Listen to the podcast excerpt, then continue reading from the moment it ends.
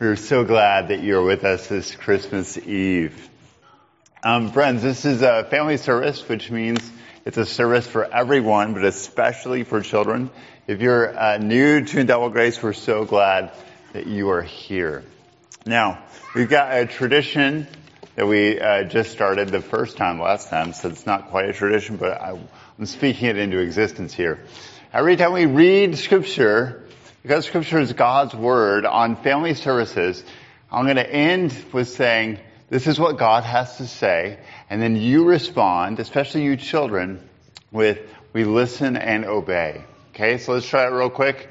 This is what God has to say.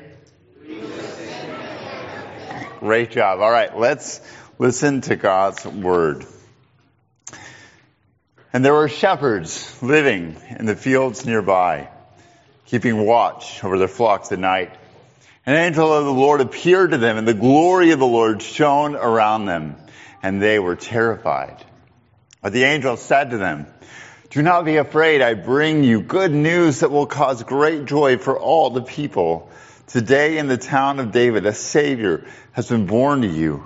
He is the Messiah, the Lord. And this will be a sign to you. You will find a baby wrapped in cloths and lying in a manger. Suddenly a great company, the heavenly host, appeared with the angel, praising God and saying, Glory to God in the highest heaven, and on earth peace to those on whom his favor rests. When the angels had left them and gone into heaven, the shepherds said to one another, Let's go to Bethlehem and see this thing that has happened, which the Lord has told us about. So they hurried off and found Mary and Joseph and the baby who was lying in the manger. And when they had seen him, they spread the word concerning what had been told them about, his, about this child. And all who heard it were amazed at what the shepherds said to them.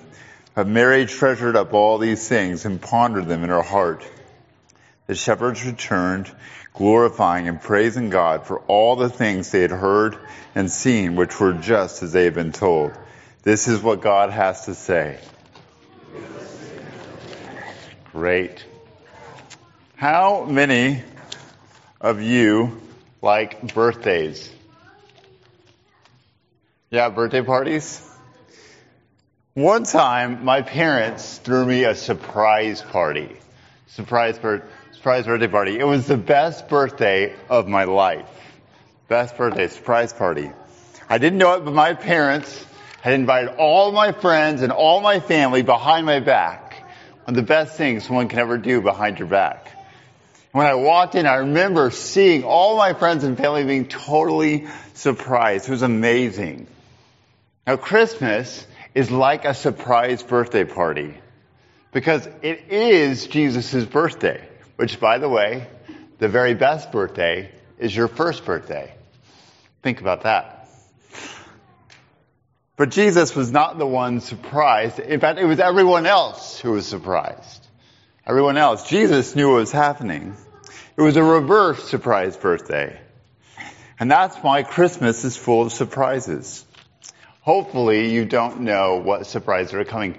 Some of you, I'm sure, have cheated and looked underneath the tree, maybe opened the package, or maybe looked at the Amazon uh, orders list, and you know it's coming. But surprises are good. They're good and beautiful, especially when God does them. So we're going to look this morning at three Christmas surprises. Children, three Christmas surprises. And the way we're going to do this, every time you hear me say huge surprise, you're going to say glory to God in the highest. Okay, let's practice that. It was a huge surprise. Glory to God in the highest. It was a huge surprise. Glory to God. All right, I'm going to try to catch you off guard, but you got to be listening. Uh, put on your ears. Now, first surprise, the first Christmas, people had not heard from God for a very long time. Malachi was the last prophet to speak to the people. And Malachi ends his book with a very scary warning. He says, a day of fire and judgment are coming for any who does not repent. A day of destruction.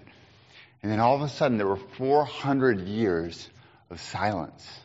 That's longer than our country has been around. 400 years. Had he given up on Israel?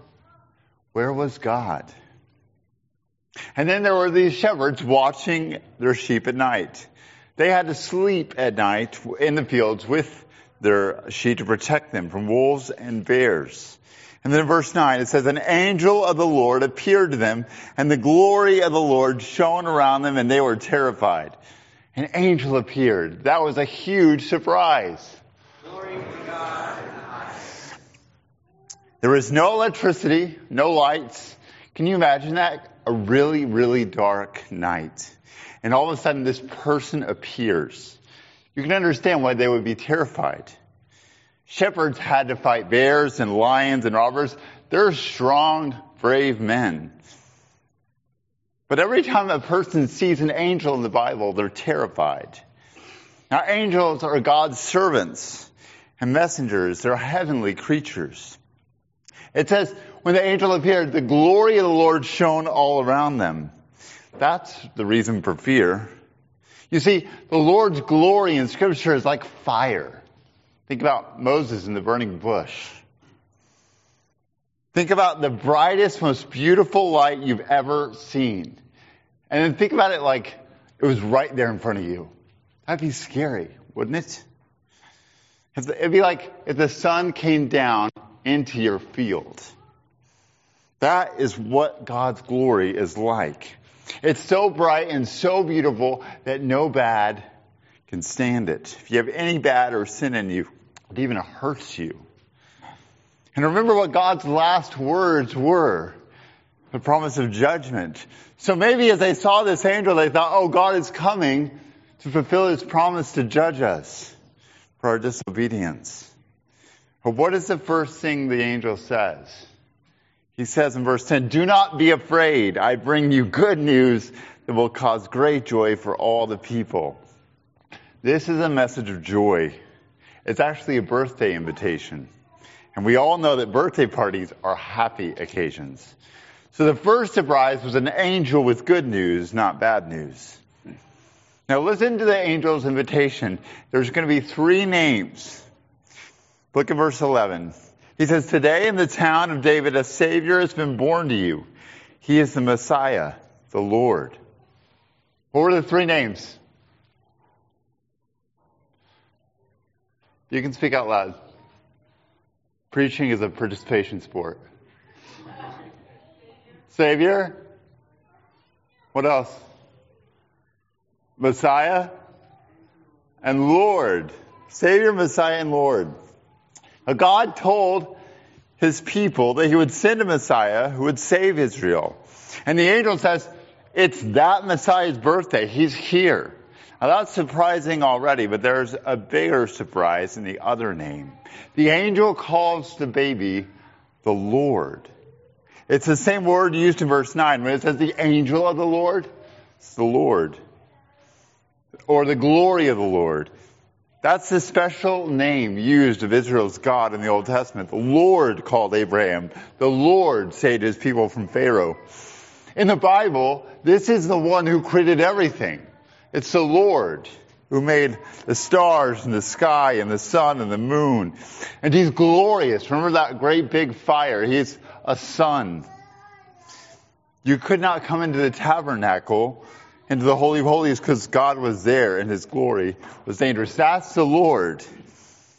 But the angel called a little human baby the Lord. That's a huge surprise. Glory to God in the high. This side of the room is falling asleep here. Let's try that again. It was a huge surprise. Yes. We call this surprise, friends, the incarnation. Can you say that? Incarnation. It means that God has become a human, a person, a little baby. This is the central miracle of Christianity. It's, it's the fact that God, the God who made everything, has come in person. And the incarnation changes everything about everything. Let me explain why. Before, God seemed far away. He was so high above us. He was like a king in a castle, that we never got to see because he was too important and we were too poor and lowly. But now the angel comes and says, guess what? This Lord, the God of everything, has come to you as a baby. He is God and man. That is who Jesus is. And the Bible says because of that, Jesus actually knows everything that we feel. Kids, have you ever felt sad or angry? Have you ever felt tired or sick? Did you know that Jesus has felt everything that you feel? God knows how you feel and He cares about you. He has had a scraped knee. God has been betrayed by friends. Your friends are being mean to you. Jesus knows what all that feels like. Now that's crazy. It's crazy that God made himself a person. It would be like me telling you, hey, you know the great big sun up there? It became a human. God becoming a person is even crazier than the sun becoming a person. So the first surprise was an angel with good news. The second surprise is that God had become a baby. And let's look what happens next. Look at verse 13. Suddenly a great company of the heavenly host appeared with the angel, praising God and saying, Glory to God in the highest heaven, and on earth peace to those on whom his favor rests. All of a sudden there is like a thousand angels in the sky. That's a huge surprise. Great. It's like, it's like a, I want you to picture, imagine this. God is up in heaven with all these angels, and he tells one messenger, he says, hey, I want you to go announce these shepherds. And so he leaves. But God says, you know what, I, I need more. I need more. Like one is not enough. Let's send a thousand. God is so excited that one is not enough. And all of a sudden, there is this heavenly host that is declaring that Jesus has come. And they're singing glory to God in the highest. That, that scene, where, where do you have angels that are singing praises to God? In the heavenly, ho- in the heavenly throne room. What, what Luke is saying is that heaven has come to earth. That God has broken through the door into earth because he's so excited to invite everyone to this birthday party. Any themed birthday party is worth its salt. Will have matching invitations, right? If you're having a superhero party, you should have superhero invitations. Same with unicorns or princesses. God's invitation is the same. Where do, where do angels live? Where do angels live? Heaven. Where do angels sing, worship, and praise God? Heaven. So what God is saying is, I am sending heaven to you in my son. Heaven has come to earth. The invitation matches the party. And that's the third surprise. That heaven is coming down to earth. And that's why the angel says, peace on earth. God's glory is going to fill up the whole earth, and He's going to do it through this very little humble baby. Actually, there's a fourth surprise, a bonus surprise. Remember the angel called Jesus Savior. How he saves his people is also a huge surprise. You would expect that if God came to earth, that he'd be like a king millionaire right? Give me all the money, all the best food, the biggest house. I own it. I made it. But the angel tells the shepherds that they're going to find the baby lying where? In a manger.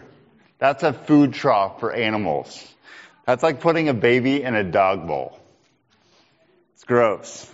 It's humble. And God didn't invite the best or most important people. Who did He send all these invitations to? Shepherds. Shepherds, just normal, ordinary shepherds. This, this good news that God has come, it's for all the people, the angel says, not just the most important.